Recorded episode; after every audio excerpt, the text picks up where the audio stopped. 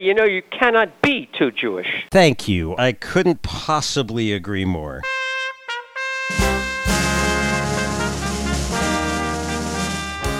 Shalom and welcome to the Too Jewish Radio Show with Rabbi Sam Cohon and friends, a weekly serving of everything Jewish. We'll have a great hour together today of news, music, comedy, and conversation. This morning we'll have our annual special, The Secular Year in Review. We'll also have a visit from our expert on the international Jewish scene, Tom Price. Please email your comments to us at toojewishradio18 at gmail.com or visit us on the web at toojewishradio.com.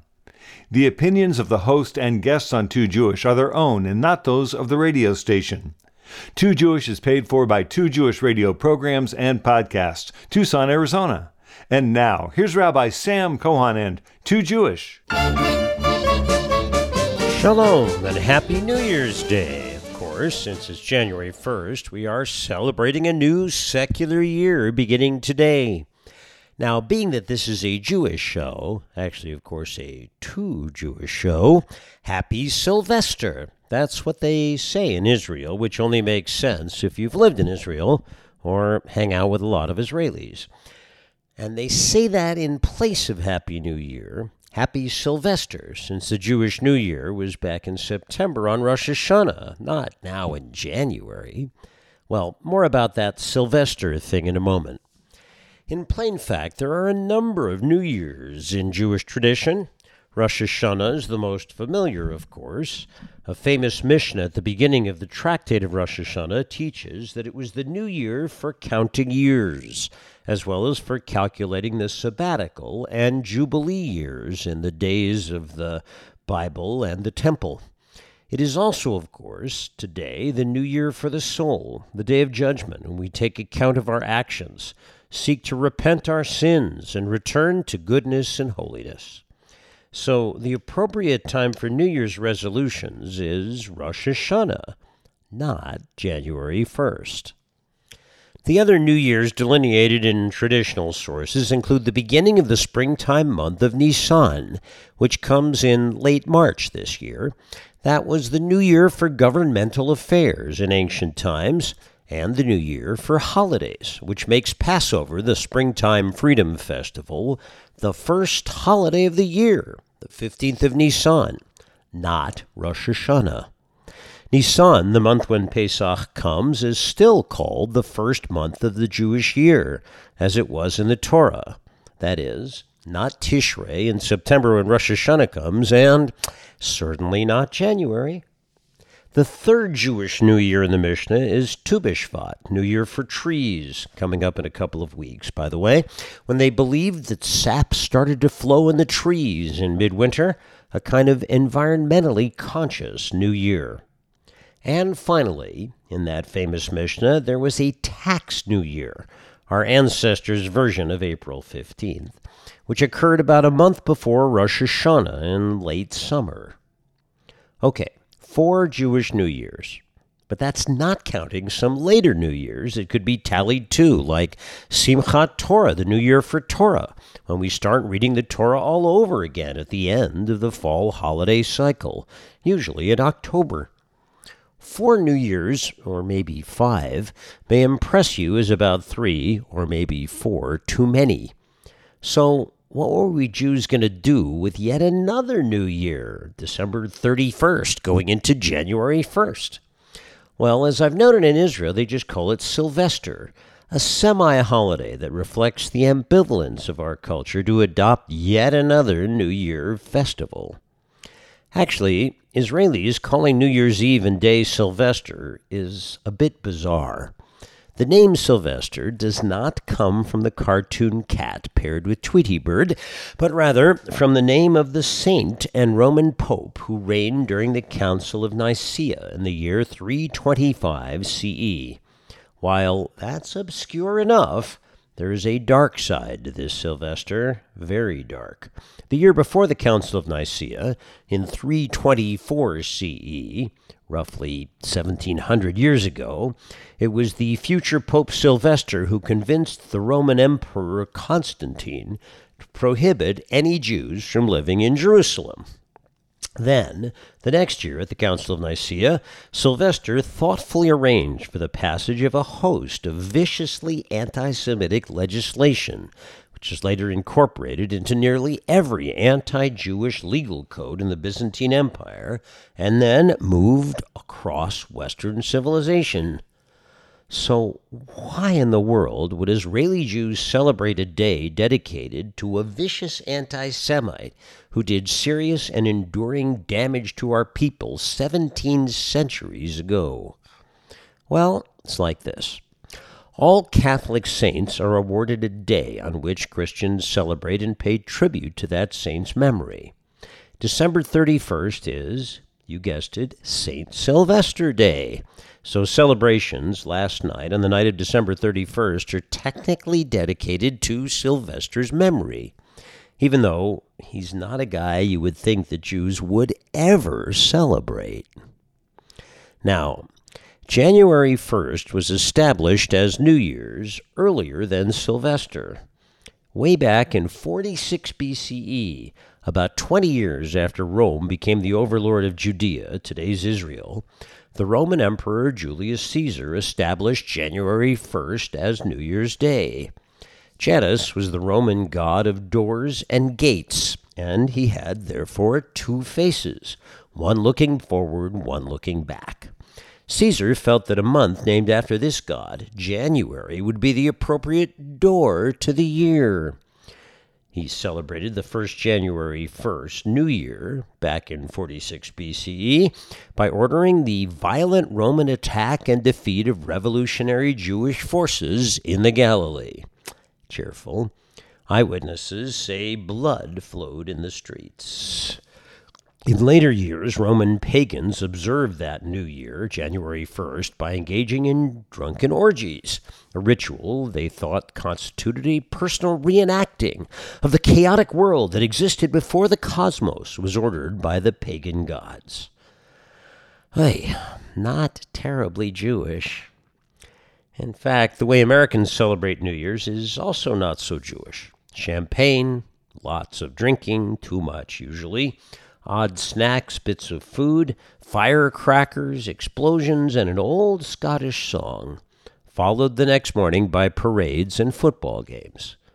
These do not seem to capture the essential Jewish message of human perfectibility and the need to try to improve the world under the kingdom of God, do they? Still, a new year is a time for fresh beginnings, however constituted and from whatever historical sources.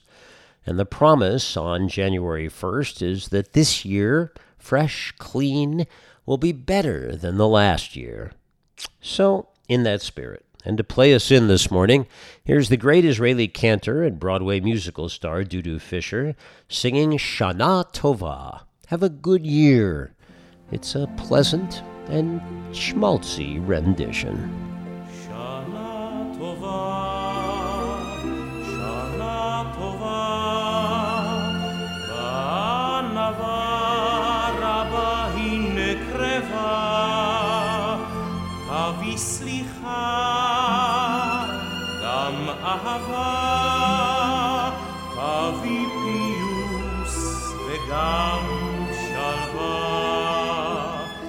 ימים הולכים, ימים באים, סלחי גם את לחטאים, רפאי חולים, שמחי נופלים, בחסד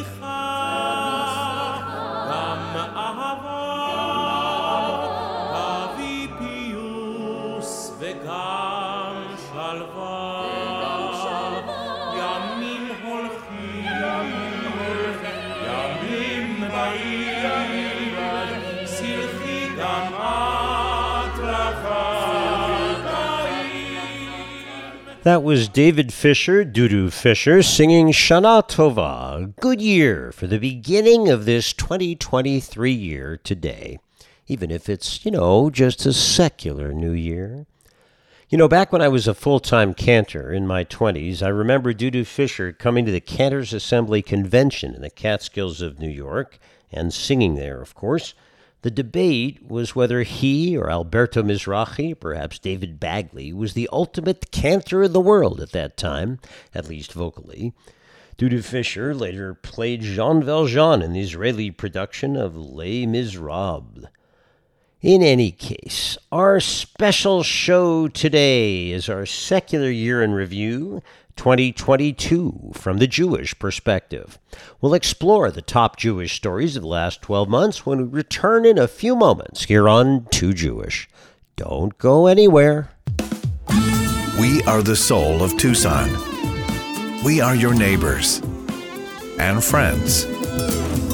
Our commitment to provide the very best relies on the finest products and services you, our community, has to offer. Together, we make Tucson thrive. When we win, you win. Casino del Sol, the soul of Tucson. Enterprise of the Pascua Yaqui Tribe. Beit Simcha, the House of Joy, a fabulous Jewish synagogue in northwest Tucson and the Catalina foothills, celebrates a great array of services, classes, and events this winter, established by passionate, caring congregants and me, Rabbi Sam Cohon. Beit Simcha is a vibrant, vital community that strives every day to serve God with joy.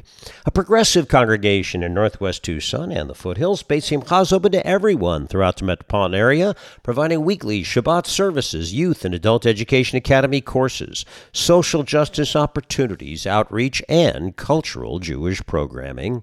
Join us in person for Shabbat services or come on Facebook Live. Go to our website, BeitSimcha.Tucson.org, B E I T S I M C H A Tucson.org. We welcome members and guests in our sanctuary in person. Call 520 276 5675 for more information. Religious School is going for school age children or grandchildren. Join us for our fabulous Hebrew School, Bar and Bat Mitzvah programs, Torah Tykes experience, confirmation and teen programs in a fun, relaxed setting with great Jewish learning. Go to BeitSimchaTucson.org to sign up. Beit Simcha's services, class, and events are open to everyone. Join us in person this Friday night and Saturday morning. Email me, rabbi at BeitSimchaTucson.org, or you can come Friday night on our Facebook page for Shabbat evening celebration services at 6.30 p.m. Lots of music. Saturday Shabbat morning services are at 10 a.m., all with me leading them. 9 a.m. Torah study precedes that. Facebook page is Beit Simcha Tucson, B-E-I-T-S-I-M-C-H-A Tucson. All of our Adult Education Academy classes are live and on Zoom. You can access those by going to our website, BeitSimchaTucson.org, or email me, rabbi at BeitSimchaTucson.org. Religious school is available in blended format too, some students live, some on Zoom. For more information about Beit Simcha, come to services, our great religious school and Torah Tykes programs, bar and bat mitzvah, confirmation, high school programs, rich array of adult education academy courses, live and on Zoom, and of course all of our services in person and on Facebook, go to BeitSimchaTucson.org or call 520 276 5675. That's 520 276 5675, BeitSimchaTucson.org. Join me, Rabbi Sam Cohon, in the fastest growing and most vital Jewish congregation in all of southern Arizona during our now fifth year. Do you know someone who personally made a major difference for the whole Jewish people? An individual who's done important work for Klal Yisrael and deserves to be highly recognized for that effort. As president of the Cohon Memorial Foundation, I'm grateful that the modest cash awards we started more than 10 years ago have grown into a substantial amount of unrestricted funds given to winners. With the help of donors like many of you. The foundation, named for my grandparents, Rabbi Samuel S. Cohon and Irma Cohon, makes these awards for important service to Klal Yisrael, the entire Jewish people. That service can be in one of four activities unity, education, creative arts, or rescue. Past Cohon Award recipients are remarkable people who've done outstanding work. If you know someone who qualifies for a Cohon Foundation Award, please go to cohonaward.com, C O H O N, award.com, and fill out the simple nomination form. That website is cohonaward.com. Nominate an individual or donate yourself. Do it for the whole Jewish people. If you have a question, comment, compliment, or criticism, kvetch or kvel, please email us at toojewishradio18 at gmail.com. That's T-O-O jewishradio18 at gmail. Or visit our website, toojewishradio.com.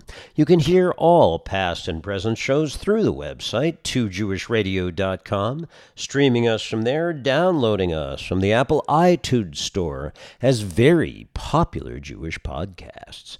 Top 10 in America, according to Moment Magazine. Over 200,000 downloads on Podbean and on Spotify and Amazon Music too. Post a rating, review Too Jewish wherever you listen to us. Those comments are a big help. The stories we share last a lifetime and are passed down from generation to generation known for our compassionate commitment to the families we serve. Evergreen Mortuary and Cemetery has faithfully served the Tucson community and the Jewish community for over 100 years. We help thousands of families plan and carry out celebrations of loved ones in unique and special ways and assist them in sharing those lifetimes of stories meaningfully. The most beautiful and tranquil final resting place in all of southern Arizona, Evergreen's tall pines shade peaceful grassy fields. You can count on Evergreen for superior service and the highest degree of integrity. Our informative, well trained staff is here to assist you with a full range of on site services. Call Evergreen 520 888 7470. 520 888 7470.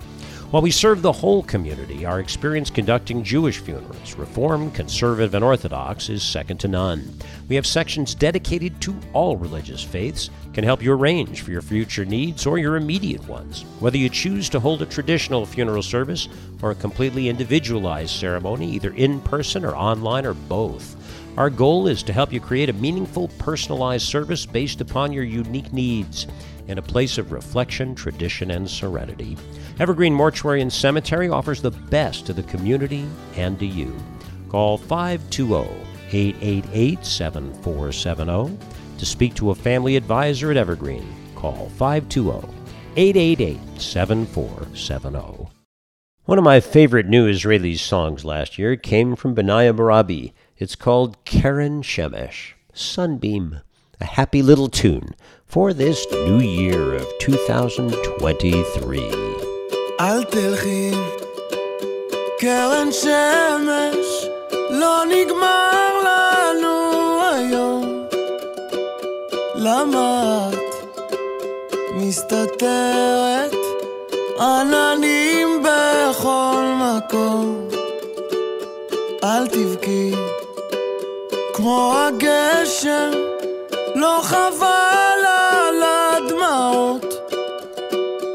יד חמה מבקשת לחבק אותך שעות. אשים שירים שאת אוהבת, אתן לך יום להירגע. אני נגנב כשאת צוחקת ככה אליי. תגידי מה את מבקשת, שלא יהיה לי שום תירוץ. כשאין מילים את מתרגשת ככה אליי. תחייכי, זה יפה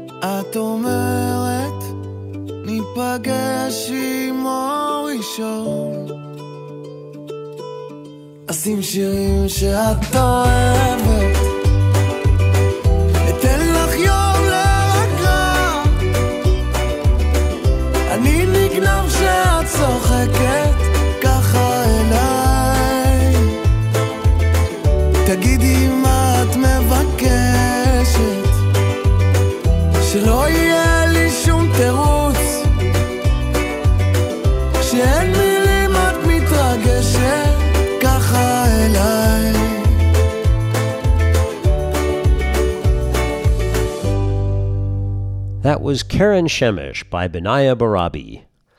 And now it's time for an occasionally recurring feature of Too Jewish, our most serene Zen Judaism segment. Some classic haikus for Jews.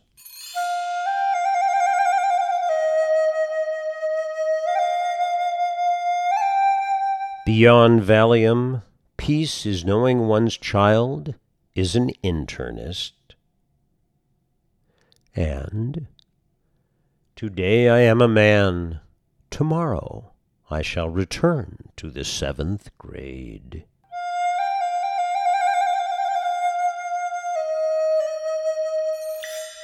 That was our Zen Judaism segment, a koan, a kohan, no, a koan, just for you. A couple of classic haikus for Jews. As promised this morning, we're looking back on the top Jewish events and stories of this last year, 2022. While a top 10 is the traditional way to do this, thanks to David Letterman long ago, this past year it's pretty easy to see that the vast majority of the events in the Jewish world fell into the larger category of increased anti Semitism, which quite quickly boils down the list into a top five or perhaps a mostly bottom five, depending on how you look at these stories, of Jewish news events from 2022. Some of these are truly Jewish stories, some are anti Jewish stories, and some simply reflect the profound impact of larger events on the Jewish world. And so, we look back now on Too Jewish at the top five Jewish stories of 2022, in reverse order, of course. Number five, Bibi Netanyahu is back. The complicated Israeli government under Prime Minister Naftali Bennett, who did a surprisingly good job considering the fractious nature of what was at heart simply an anti Netanyahu coalition of disparate parties and personalities with few natural ties. It all collapsed after just one year in office, as I predicted here on Too Jewish, of course.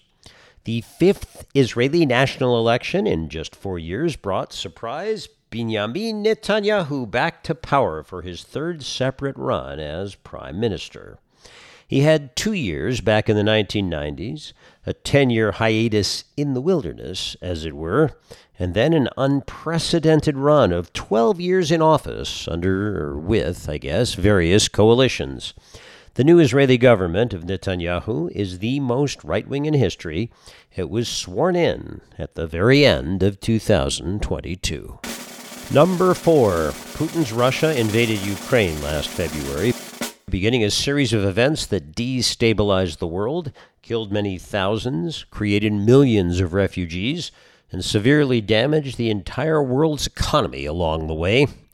The evil Putin claimed to be denazifying the democratic neighboring nation of Ukraine by trying to conquer it, or if he couldn't do that, at least destroy it. Volodymyr Zelensky, the former comedian and actor who is the Jewish president of Ukraine, became an international hero, leading a heroic and thus far successful defense of his nation. Jewish organizations in neighboring Poland helped many of the Ukrainian refugees who flooded in, fleeing Putin's missile and artillery attacks on civilians. Jewish oligarchs who had helped Putin on his rise to totalitarian control and enriched themselves hugely along the way were also sanctioned internationally. By the way, Ukraine is the 12th largest Jewish population in the world of any nation.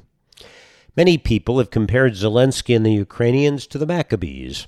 As this brutal war grinds on and heroic Ukrainian resistance and counterattacks continue to undermine the incompetent Russian military, this story will surely continue well into 2023.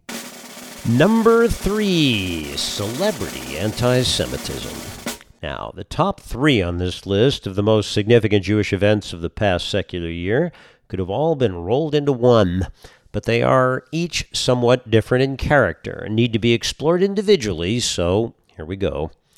Kanye West, the rapper, producer, fashion designer, ex Kardashian husband, social media giant, and at the time billionaire, made very public his virulent anti Semitism and love of anti Jewish conspiracy theories, and then refused to back down, in fact, doubled down, and lost many fans and all credibility which didn't prevent Donald Trump from hosting him at Mar a Lago at a dinner with neo Nazi scum Nick Fuentes.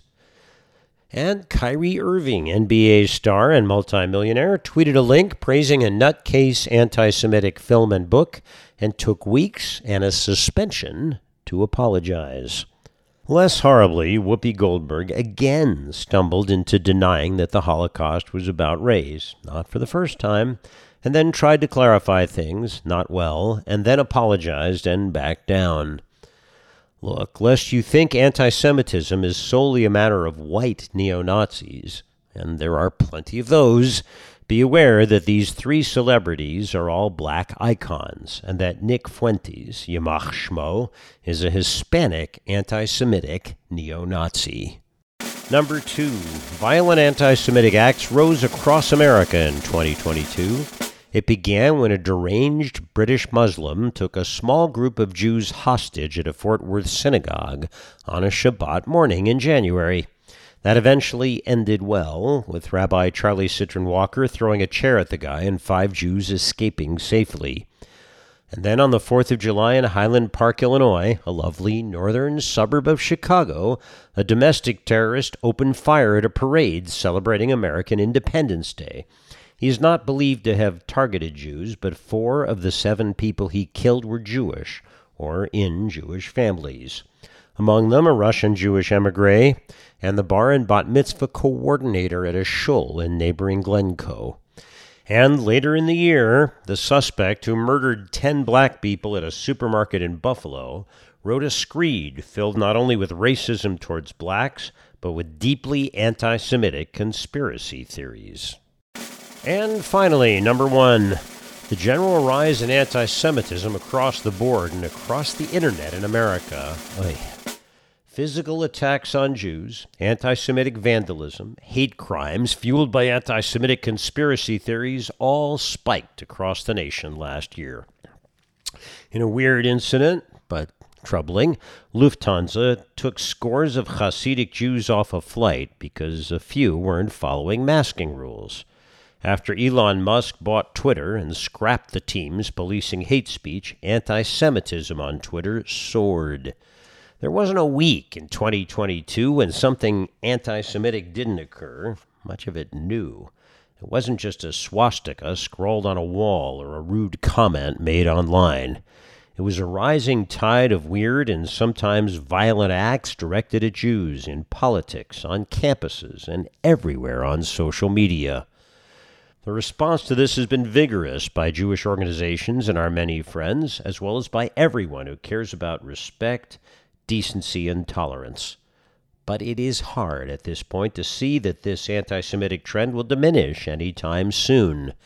We here on Too Jewish wish we never had to cover this subject at all, but it has now become a central aspect of the present Jewish experience in America and around the world fueled by the insane acceptance of conspiracy theories on the right and a frightening tolerance of neo Nazis and white supremacists, too, and fueled on the left by the virulent and irrational anti Israel rhetoric that refuses to believe Jews have a right to our own state in Israel, this weird and troubled and troubling trend shows no sign of diminishing as we go forward. Maybe next year our top five or ten can focus on happier subjects of Jewish accomplishment and joy. May this be God's will, and our troubled world's will as well.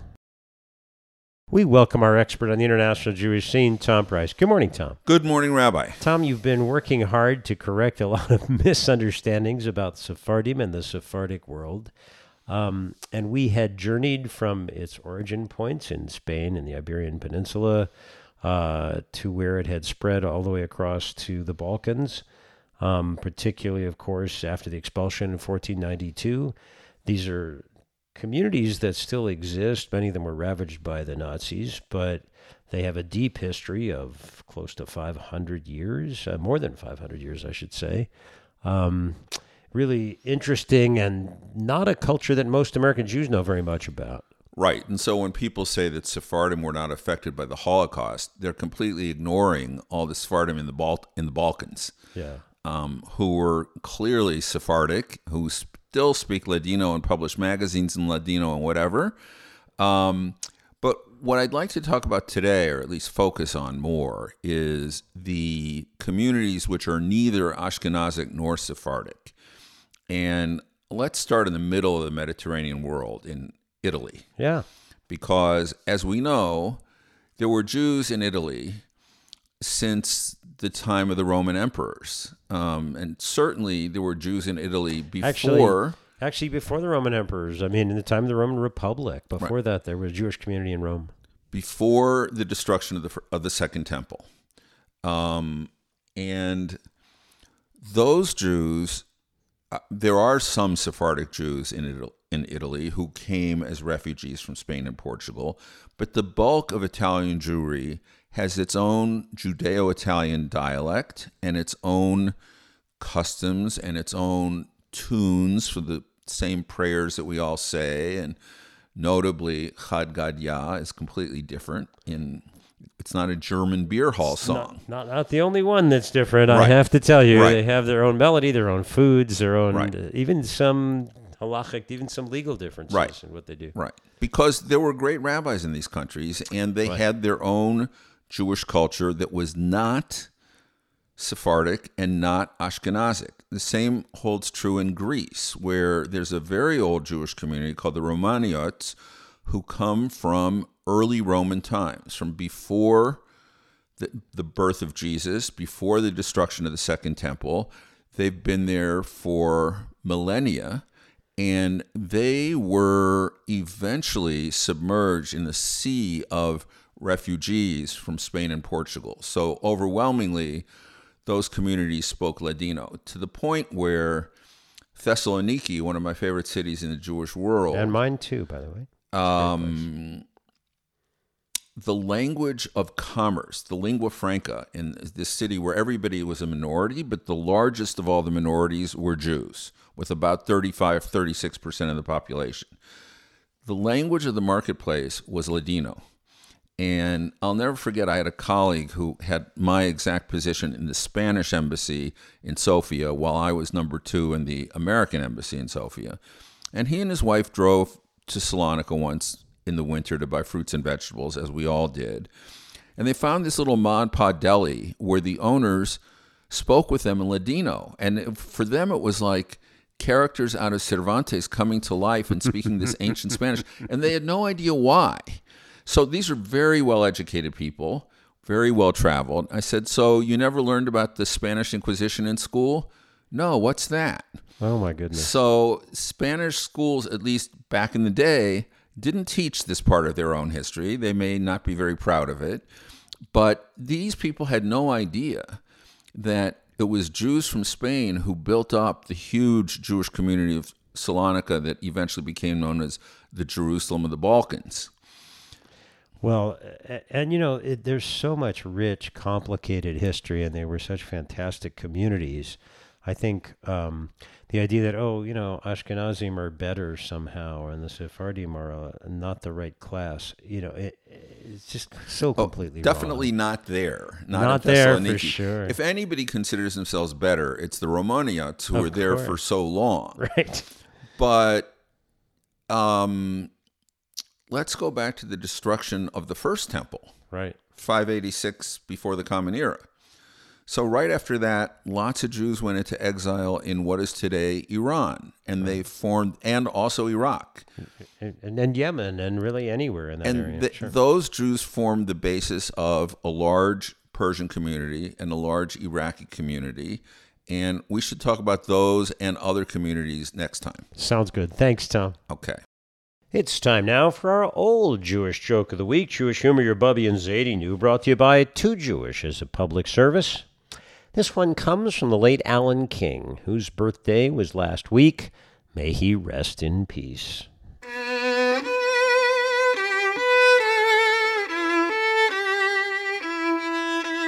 When I was in the hospital, they gave me apple juice every morning, even when I told them I didn't like it. I had to get even. One morning, I poured the apple juice into the specimen tube. The nurse held it up and said, It's a little cloudy. I took the tube from her and said, Let me run it through again and drank it. The nurse fainted. That was the old Jewish joke of the week special feature of Too Jewish just for you. You should live and be well, and maybe don't drink the apple juice.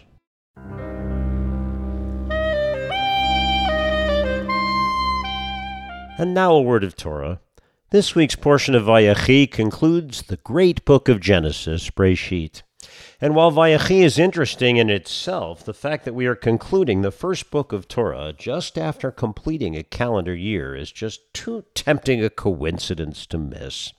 So, at this new secular year time, when we try to figure out just what happened over the past 12 months and what it all means going forward, we have the opportunity to do the same thing for the first of these five books of Torah. As hard as it is to comprehend just what 2022 taught us, concisely summarizing the formative book of all Western civilization, Breshit, seems even harder, nearly impossible. Genesis ranges in scope from the creation of the world to the development of human beings, from the first natural disaster to the first murder, from the first city to the first war, from God's initial covenant with Abraham to the tumultuous events that led to the creation of the children of Israel, from wandering nomadism to the entry into settled civilization, from Babylon to Canaan to Egypt. Genesis stories and themes of faith and family, conflict and resolution, love and hatred, universal truth and simple beauty still resonate today. The triumphs and failures of the individual human lives portrayed remain fresh and fascinating. You can and maybe should spend your life reading and exploring these tales, learning new lessons each and every time. First, there are the great theological messages of Genesis. There is only one God. We are engaged in a covenantal relationship with that God. Each of us has the ability and the obligation, perhaps, to argue and wrestle with God over the right course to take in life. There is a greater plan than we can fathom at work. Yet we have the free will to choose a good and moral course in life. All of this is central to everything Judaism ultimately becomes.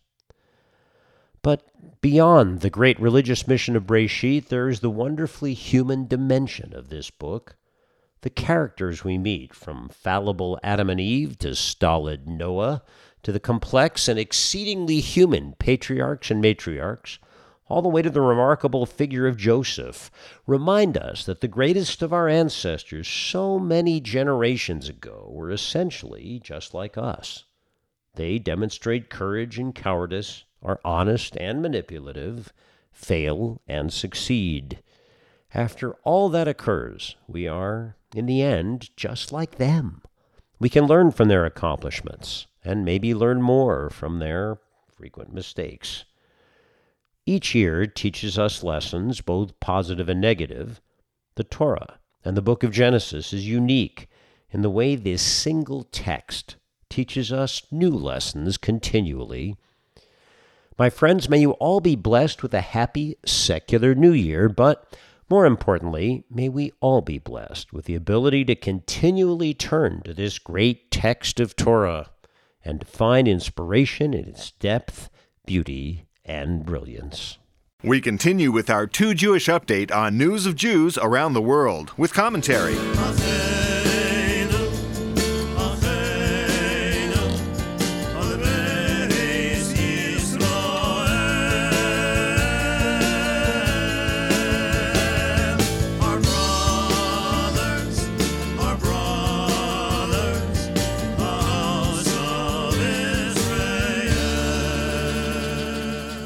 While for many years in America we Jews tried to hide our identities, apparently we have now come to the point where non Jewish politicians pretend to be Jewish in order to get elected.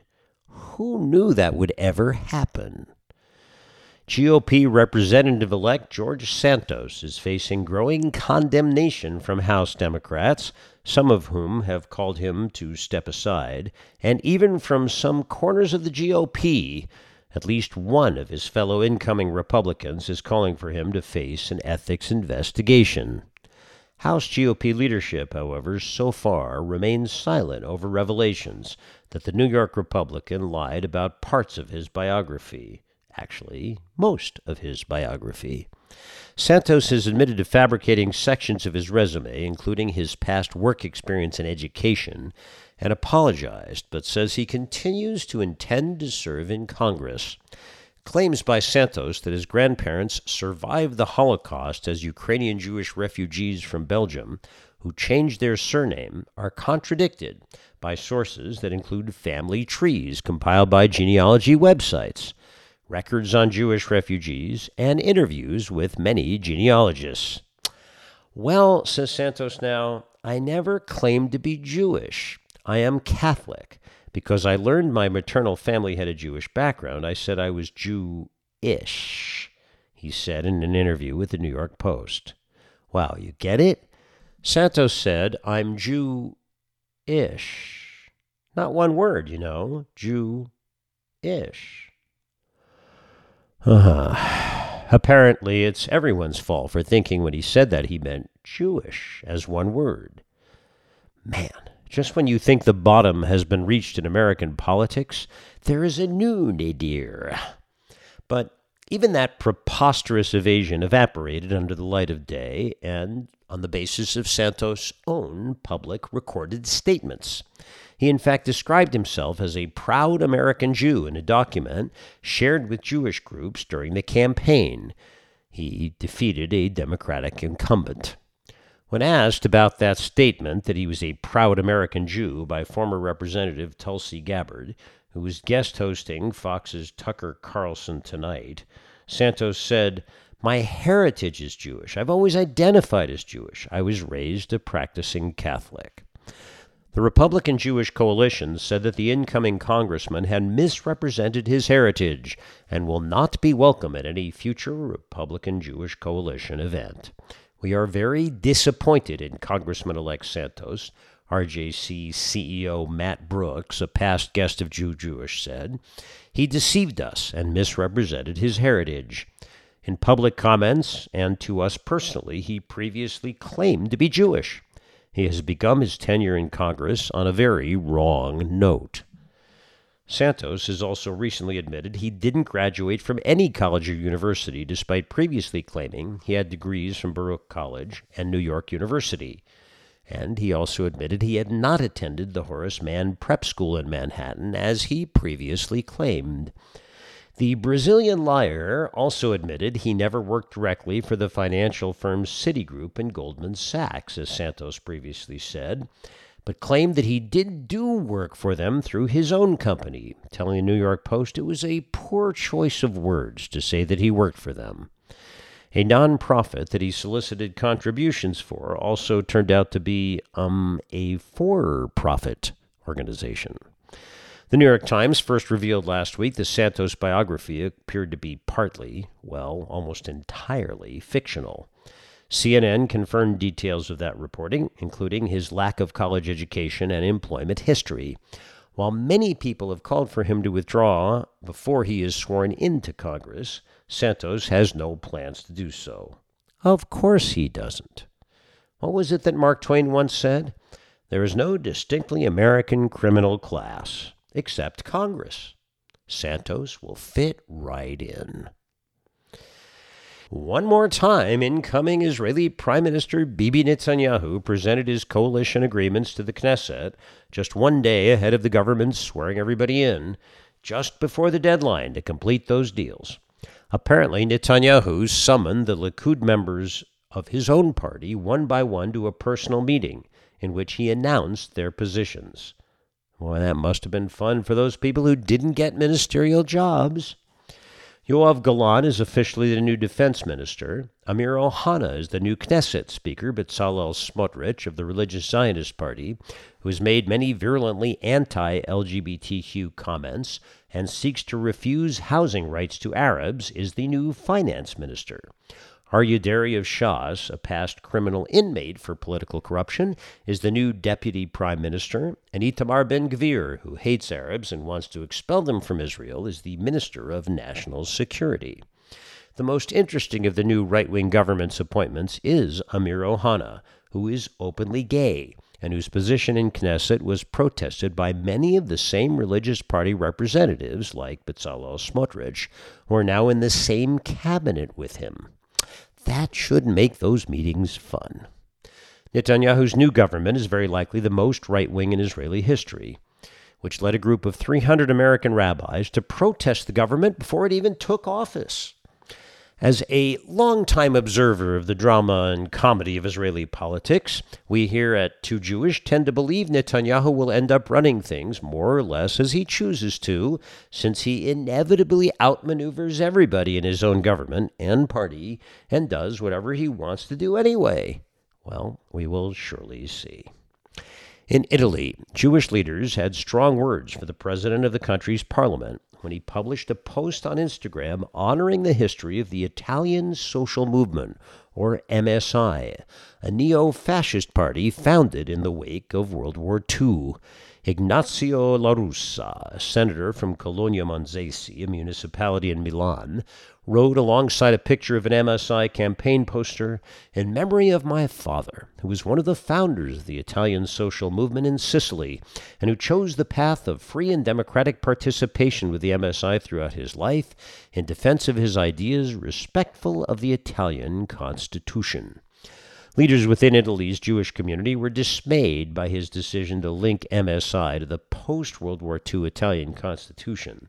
The ascendants of far right leaders who have expressed nostalgia for the Mussolini fascist period in Italy, which spelled the near destruction of Italian Jewry, has Italy's present day Jewish community outraged. Today, we celebrate the 75th anniversary of the promulgation of the Republican Constitution, the affirmation of our anti fascist democracy. Noemi Di Segni, president of the Union of Italian Jewish Communities, said in an op ed in La Repubblica.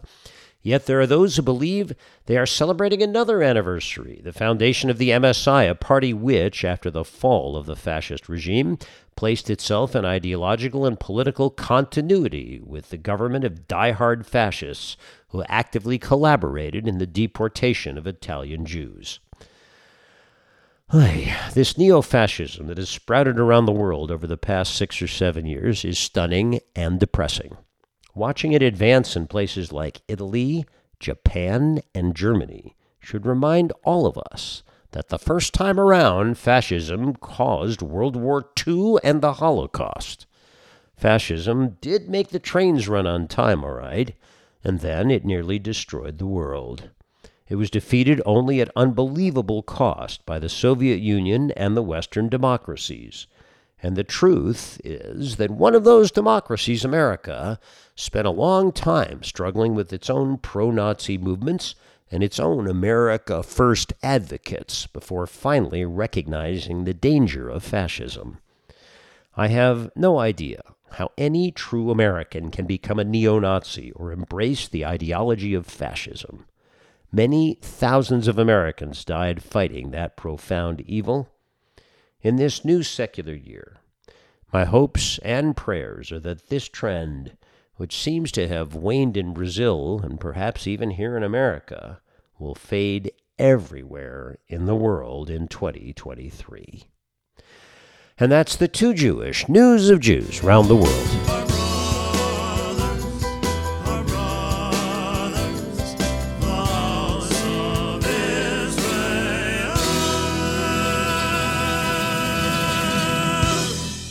The stories we share last a lifetime and are passed down from generation to generation, known for our compassionate commitment to the families we serve. Evergreen Mortuary and Cemetery has faithfully served the Tucson community and the Jewish community for over 100 years.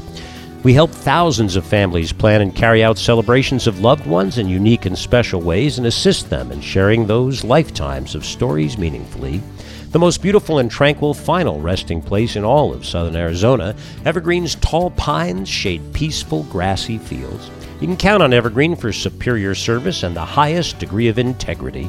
Our informative, well trained staff is here to assist you with a full range of on site services. Call Evergreen 520 888 7470. 520 888 7470. While we serve the whole community, our experience conducting Jewish funerals, Reform, Conservative, and Orthodox, is second to none. We have sections dedicated to all religious faiths, can help you arrange for your future needs or your immediate ones. Whether you choose to hold a traditional funeral service or a completely individualized ceremony, either in person or online or both. Our goal is to help you create a meaningful, personalized service based upon your unique needs in a place of reflection, tradition, and serenity. Evergreen Mortuary and Cemetery offers the best to the community and to you. Call 520 888 7470 to speak to a family advisor at Evergreen. Call 520 888 7470. We are the soul of Tucson. We are your neighbors and friends. Our commitment to provide the very best relies on the finest products and services you, our community, has to offer. Together, we make Tucson thrive. When we win, you win. Casino del Sol, the soul of Tucson. Enterprise of the Pascua Yaqui tribe. Thanks for being here with us this morning on Too Jewish with me, Rabbi Sam Cohon. Join us next week. Our guest will be Rabbi Bill Rothschild, the attorney son of Rabbi Jacob Rothschild of the Temple in Atlanta, Georgia, a personal friend and supporter of the Reverend Martin Luther King Jr. Bill will share some memories of King and his family in preparation for being here in Tucson to speak at Congregation Beit Simcha for the King weekend. And please don't forget in 2023, join us at Congregation Beit Simcha, and you can join our congregation as well. Friday night services are Oneg Shabbat at 6.30 p.m., Saturday morning too, 9 a.m. Torah study, 10 a.m. services, Torah reading and Kiddush, live in person, classes on Zoom, and all of our services available on our Facebook page. Our playout this morning comes from the 2022 song Pantera Panther by Israeli Mizrahi star Eyal Golan. My friends, have a happy secular new year, a good Sylvester, a Shavua Tov, a good week, a healthy week, and in this first week of 2023, a week we pray profoundly of peace.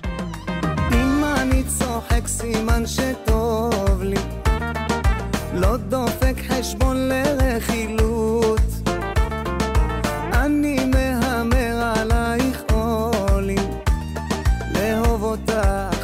אני בקלות, את זורמת לי בתוך הברית, גם אלוהים יעיד. לא תצעדי לבד וכלום בינינו לא יפריד, כי את פנתרה, את משגעת את כל הבנים, חפלה נדירה, הלילה הם לא ישנים. Sponsored by Too Jewish radio programs, Tucson, Arizona.